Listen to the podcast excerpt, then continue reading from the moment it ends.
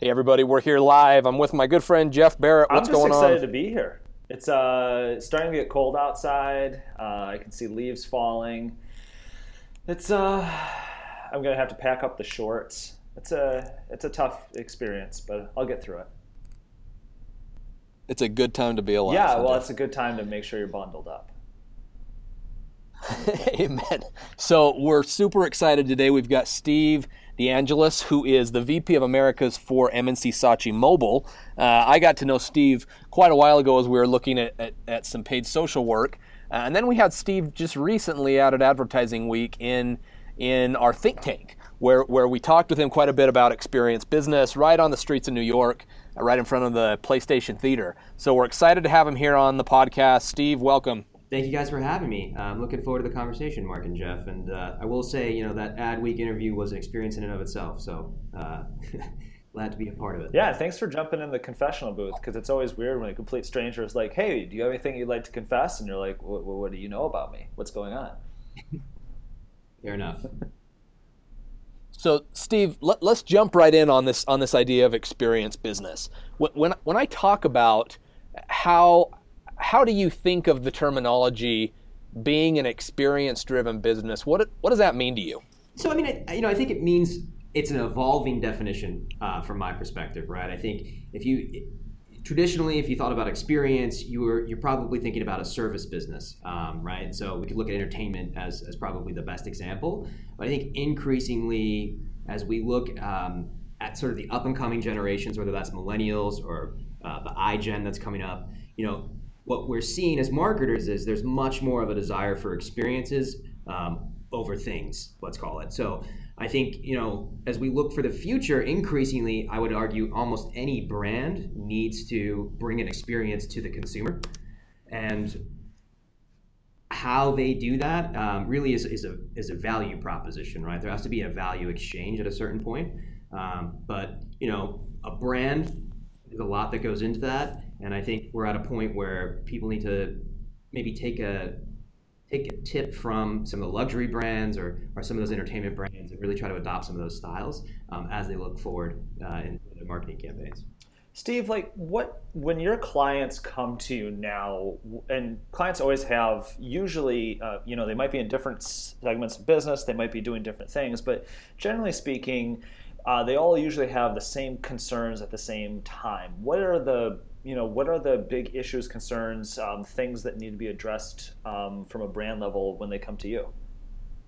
So I think you know when you talk about a, a, brand experience, I think what what keeps the clients up at night is sort of the lack of control. Everybody wants control, right? Everybody wants yeah. the brand message, um, and I think there's a bit of unknown and chaos that comes about um, in that experience because it, it takes a little bit of um, allowing the, your customer or your consumer essentially right to dictate that experience to some degree to raise their hand and say this is what i want. And i think you know that can be problematic. And so it does it does really require a, a lot of forethought um, to have a really great brand experience. And you know again experience is such a catch-all phrase um, but i would almost argue like even just the app itself right? If, if you're a brand and you have an app that app is, an, is a brand experience, or at least an opportunity for your brand to give a positive experience to a potential cons- uh, customer. And so, you know, there's a million different ways that I feel like uh, our agency has talked about the the brand experience. Um, it could be the website, it could be the app, it could be specifically the product itself or the service itself. Uh, but all of these things really, you know, it behooves a brand to put time into it to ensure that it's a cohesive brand experience, essentially across all touch points. Steve, I'm interested in hearing. I know that you guys are, are are experts from a paid social perspective, and I think more than that as well. Interested in hearing, kind of give us the background of what you focus on at M&C, and then I want to get into how much do you think about experience today when it comes to paid advertising? Yeah, no. Uh, so a great question. So you know, at at my agency, M&C Saatchi Mobile, um, we really distinguish ourselves from some of the other agencies out there in, in really having our um, DNA be around performance marketing. And, and, what I mean by that is uh, essentially direct response, right? So if if a client needs to drive acquisition, lead gen, sales, install, whatever trial, whatever it might be, uh, that's really kind of where we shine. And I think it kind of um, is a testament to our heritage, right? Um, we started out as mobile only, Um, and back in the day, right, 2007, 2008, when that first kind of really started to pop, uh, it was the Wild West. No one really understood how mobile worked or how really to have measurement come into play. And so, you know, we really had to think long and hard about how how do we judge success of these campaigns? How do we get some sort of actual measurement um, KPI? And that is something that we've kind of continued as we've grown into all things digital, whether that's paid social or programmatic. Um, and specifically, you know, with paid social, uh, we use that in a multitude of ways, right? It's, it's obviously a very effective channel. I think it's obviously been in the news a lot um, as you talk about paid social, but it's it's obviously a great acquisition channel, but increasingly we are often using it on behalf of our clients um, to really promote that brand experience. Right, social is one of those channels where you can you can basically advertise or illustrate um, an excellent brand experience. And what we're finding though is the way that some of those social algorithms work. You know, not many people are necessarily seeing it if it's just an organic post. And so uh, there's a bit of a, a bit of a movement um, where we're doing a lot more kind of what I call content amplification within paid social. Um, and that's really both on a B2B or B2C side, right? I mean, I think the idea is if you've created a great brand experience, um, that's that's usually a expensive, b difficult, um, and, and, c time consuming. And so why not try to highlight that to as many people as possible? And I think paid social is, is a great channel for that. And so that's what we're kind of seeing a lot of uh, requests from our clients in the recent months. So, uh, ideally, Steve, what you guys are doing from a paid standpoint is an extension of the already experience driven culture and focus that, that your clients have, correct? Absolutely. I mean, not to be cliched, right? But content is king to a certain extent. And so if if you've done a big experiential event, let's say, and you've created some great videos around that, you know, those videos are impactful. Those videos hopefully are genuinely engaging and interesting to your target audience. Um, and so, how do you make sure that you're getting that video in front of as many people as possible, right? Um, and that's kind of where we come in and, and we bring a strategy of, of sort of um, you know audience segmentation, so to speak, within social, uh, and really trying to understand how many times, for instance, do we want to try to expose these individuals to said brand experience content. So my, my question would be, as as things go digital, it kind of blurs PR and advertising. So how how do you navigate um, as an agency? How do you navigate and position um, to you know be effective in that space? Well, I mean, I think you know, very often we're very complementary, yeah. right? Um, so, so, paid media and PR ideally work in tandem, not in isolation. Um, that's sometimes difficult, uh, as obviously large organizations tend sure. to be siloed. Um, but you know, we um, have some sister agencies within our group that specifically focus on PR, and so uh, when we have the luxury of kind of uh, sharing a client, that's something that's very top of mind for us.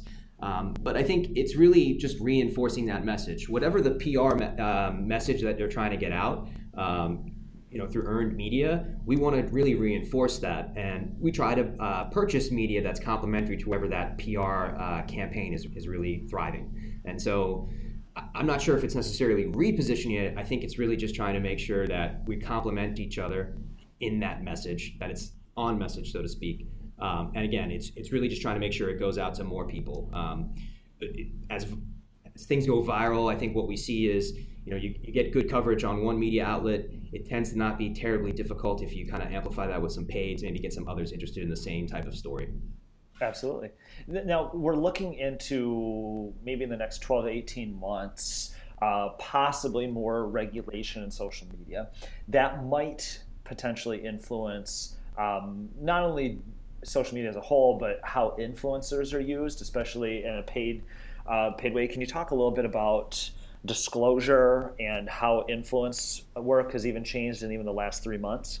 Well, I mean, I think the big news, um, right, to just call out the elephant in the room, is the new uh, Facebook change in policy, right? So, mm-hmm. well, Facebook is obviously a, uh, an important partner with us. Um, so, you know, I think we've been knowing about this change that was coming since really the elections. And uh, the news is so in Canada, they're going to start to roll out where all advertisers have to have a Facebook page where they disclose all of their ads, right? And if it's a political campaign, they'll also have to disclose spend. Um, and obviously, the reasons behind that are, are some of the um, election difficulties, let's call it, uh, that we probably all aware of at this point. And so I think that makes a lot of sense for making sure um, you know who's buying election or political ads. I think it's a little more concerning uh, outside of politics, right? From our perspective, I think seeing who who is really um, an advertiser and what they're advertising could have some negative impact in terms of influencers. It kind of might call into question from their followers the authenticity of influencers, which is problematic because obviously that's a big part of it, right? I mean, a lot of the value of using influencers if you're a brand is the fact that you're reaching an audience that you might not otherwise be able to communicate with in a, in a genuine, authentic way via that influencer. Um, and if suddenly your followers can go to a Facebook page and see all the brands that you've actually taken money from to potentially um, say positive things, right? It, there may be some backlash there um, from that that influencers community. So I think that's problematic. You know, I don't think it's really from a paid media standpoint. We don't view it as being a negative impact to us. I think it does call into question. Um, let's call it research because eh, basically all ever you know as an agency we could go and see like who's got these clients on facebook right and and the double-edged sword of that is also people can see which clients that we work with um, so i think that's a little bit concerning but you know uh, it's it's a level playing field so to speak from from a paid media standpoint but if i was an influencer i would be somewhat concerned because you know, they're going to roll out this in the U.S. Uh, we're told by the summer of 2018, so there's still time for them to kind of amend the policy, but it's kind of there's still some details that uh, we haven't been able to clarify with Facebook. Right, and you know, there's part of that is people weed it out themselves, and you know, because, but yeah, you're you're trying to make sure it's it's genuine, and you don't have another Fyre Festival. I get that, um, but what um, what can what do you see other than that being the possible biggest shift in social paid social in the next year? Biggest shift. Ah, I mean, to be honest, I feel like it's always tough to tell. Social always seems to kind of surprise me. Um, but, you know, I think it'll be interesting to see how social um, adjusts to some of the criticism that it's getting, right? I mean, I think uh, t- today, right? If we just look at the news today, you've got the three big giants, Google, Facebook, and Twitter, going in front of Congress, right, um, to kind of discuss some of the some of the Russian election meddling. And so, you know, that's not obviously a great PR look for them. Um, and not to put the blame on them, uh, but you know, I think how that industry kind of responds um, might dictate how kind of what social is in the coming years. Um, I think it's tended to avoid regulation. Uh, it's starting to look like maybe at some point the government might step in here. So it's a little bit hard to, to look you know more than a year uh, down the line, but I think that's a bit of, a, of an area that I I'm personally interested to see how it kind of evolves. Um, and then also just increasingly you know, social is uh, is obviously a platform for people to kind of share their own content and make content. Um, and as we see uh, sort of the adoption of, of, some of these new forms of technology, whether it's it's more AR and VR, um, how social adapts to those experiences as well will be quite interesting. So, Steve, talk to me just a little bit. Uh, you know, obviously, still focusing heavily on experiences. Uh, any examples, without sharing client names or whatnot, that would get you in trouble, of a time where where maybe you've seen it doesn't have to be clients. Uh, seen an experience that was that was really bad that was created because of some kind of paid social ad. Uh, and I'm sure it's actually wouldn't it wouldn't be your clients because you guys wouldn't do that. But experience can play a pretty big role in what's happening in paid media today, specifically in performance marketing. Uh, and interested to hear if you've had any experiences or, or been able to see with your own eyes something that was like, wow, yeah, bad move.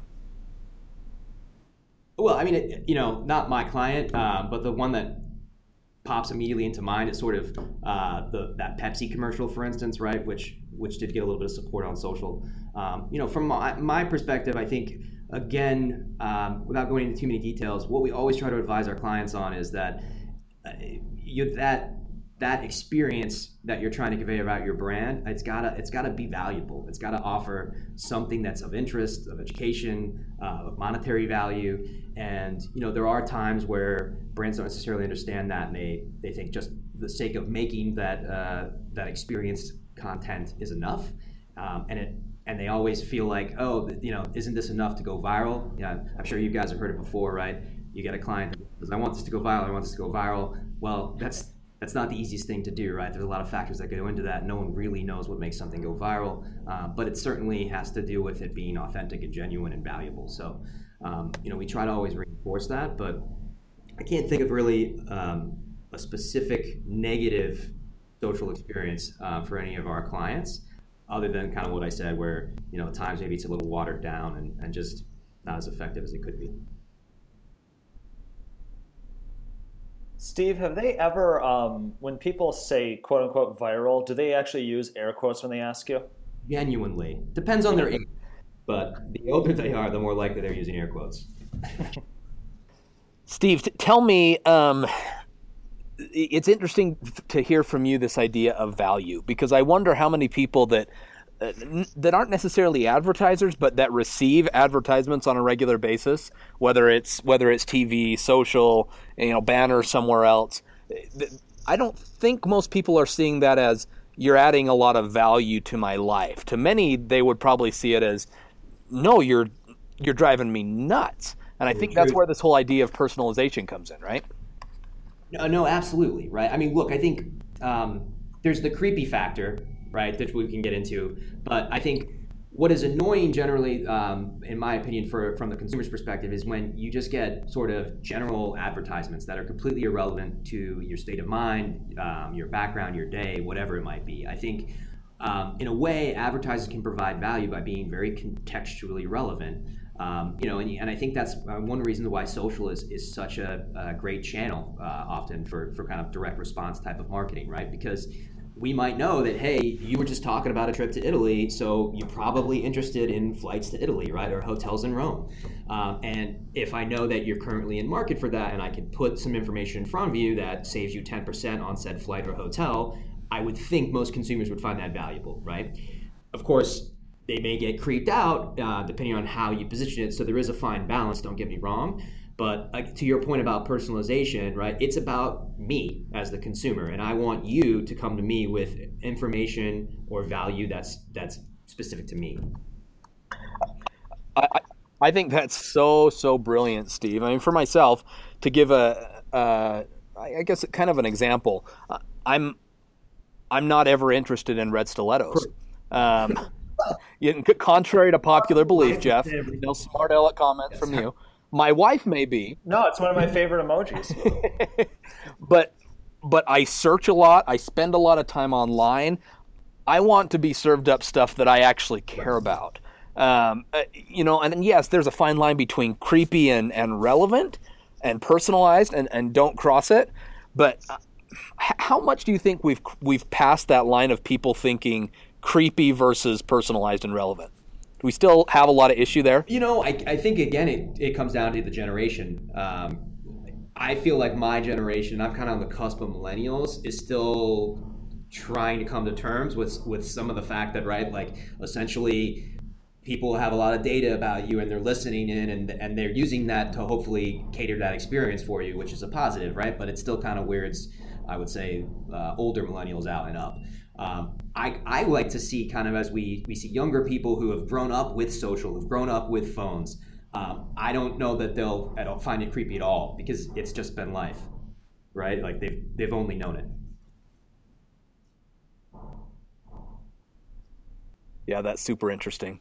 So, talk to me talk to me about something else, Steve. So, all looking at this experience type story again how often do you see today that you are looking at clients that are trying to tell a holistic, experience focused story where, like you said, PR is part of it, paid's part of it, uh, you know, demand may be part of it, and a whole bunch of other things. Is most of the clients you work with today, does it seem pretty bifurcated and siloed, or are we getting to a point where people are really focused on driving good experiences, no matter the channel, no matter the initiative, no matter the function within well, the company. I, I, mean, certainly some brands are much further ahead on that journey, so to speak, than others, and so I don't, I, I certainly don't think that every company out there is providing a holistic, um, wonderful experience necessarily for the consumer or their customers, right? Um, so I think we have ways to go, but I do see the trends, especially kind of with the larger, uh, let's call them Fortune 100, Fortune 500 brands that I work with, um, that there is really a movement um, to to kind of break down some of those silos and, and make sure uh, again that the brand has uh, an, an appropriate brand story or brand experience. And I'll just use the example of, of kind of corporate social responsibility. Um, when I first got in the industry, that wasn't necessarily a big big department or a big focus for a lot of these brands. Today, almost any conversation I have, that's part of it. Um, and again, to your point um, about social and about sort of promoting a brand experience, you know, it's so important because a um, whatever social cause that company kind of wants to uh, to back or endorse or support, whatever we want to call it, uh, you know, that's got to be in line with the brand and what the brand stands for. And I think consumers today want to see that um, from brands, right? That hey, we want to understand your values. We want to make sure your values align with us. Um, but that also means that you got to create content around some of that you know social responsibility stuff that, that that brand is exercising and then making sure that it gets in front of the right audience. So i personally think that brands are, are now woken up to it and are, are trying to focus on that holistic kind of brand experience. And part of that obviously um, is is greater than just selling things. Um, it's got to be there's got to be a, a bit of a feel good aspect to it yeah, and I mean, like, look, some of it can be a little bit calculated, but so you look at like an Airbnb. Airbnb, obviously, position-wise, is mostly in large urban centers on the coasts, so it makes sense that they would support certain causes, right? Um, do you sometimes look at um, where a brand is predominantly, what um, the demographics might be, and how they would kind of approach these, or do these things usually just kind of um, come up organically based on you know the people at the top and the causes that they'd like. I think it's kind of a mix. Um, you know, sometimes you have senior management um, that's very passionate uh, about social justice and social causes, and, and therefore sort of um, dictating potentially what that brand wants to support. Um, then I think there are other companies that are very calculated in trying to understand kind of what are the beliefs of our, our core audience. Let's make sure we align with that.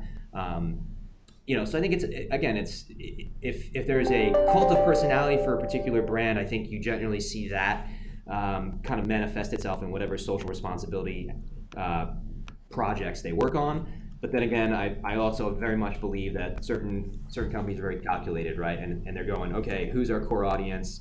How do we how do we make sure that we're uh, highlighting causes that that hit home for them. And you're saying if Pepsi had had somebody on uh, from CSR on that team, they probably would have made a different decision. I'd like to think so, but you know, who knows? Some, but that's but that's kind of like the tripwire, right? Because like normally that's the perfect. Ex- I mean, that's what Pepsi and Coke have been doing for maybe 30 years, and effectively. So it was one of those things where again they did the same thing that they've done that's effective for a long time, right? And this time um, it, it, backfired. But do you do you see a from advertising as a whole? Do you see a tougher climate to get that message right? I absolutely do, and I, I, mean, I don't think that's an advertising thing. I think that's a yeah. pop culture, social uh, evolution, right? I mean, I think uh, look at all the things that are in the news this week, right? Um, just kind of kind of around sexual harassment and things like that like the culture is shifting. And i think sometimes for a brand it's hard to know how quickly those things can evolve and shift.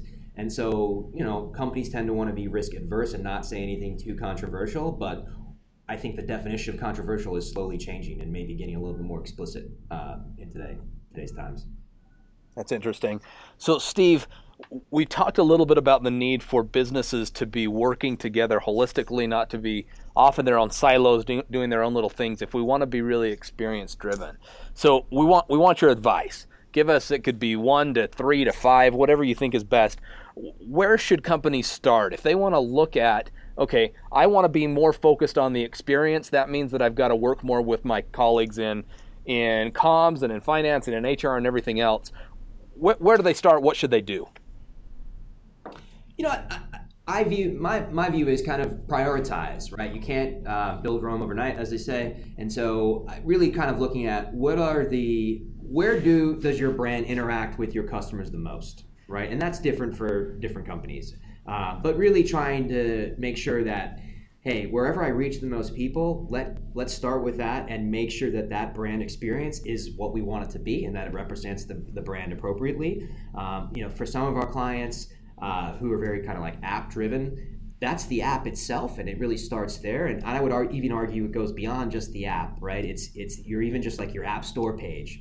Um, i find it interesting that some brands that i've spoken to you know don't really think a lot about testing and um, optimizing their app store page but that's often one of the very first touch points that a consumer and will ultimately um, help them determine whether they want to even install the app and then once they install the app, obviously there's generally um, something deeper that you want them to do, whether that's purchase something, subscribe, trial, register, whatever it might be, right?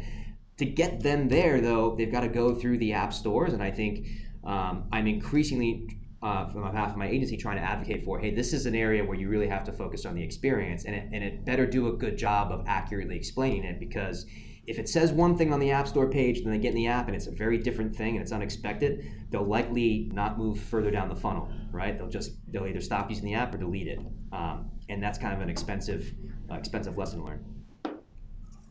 I love that, Steve. Again, hey, we're here with with Steve DeAngelis, who's the VP of Americas for M&C Saatchi Mobile. Uh, really interesting to talk today a little bit about about how even in the paid media and specifically the performance marketing space, we've got to be looking at this much more holistically. Everybody needs to be focused on experience today. Uh, Steve just just shared some really great examples about you know even even app store type stuff. What's the experience you're creating from the very first touch point that you may have with with customers? Steve, final thoughts on on what you guys are doing specifically with the experience driven business today. You know, again, um, we're just trying to really help our clients make sure that it's a cohesive experience across all those touch points. And, and we certainly don't necessarily control all those touch points, but um, we're here to be strategic advisors and, and kind of how to, to ensure that really your whole organization is looking at the experience and trying to make sure that everyone's on message. Um, and again, we, we try to control what we control um, and advise where we can. Fantastic. Again, special thanks to Steve DeAngelis from M&C Saatchi Mobile. Uh, everybody will be talking to you soon. Steve, thanks so much. Mark, thank you, Jeff. It's been a pleasure, gentlemen. Thanks, Steve. See you guys. Cheers.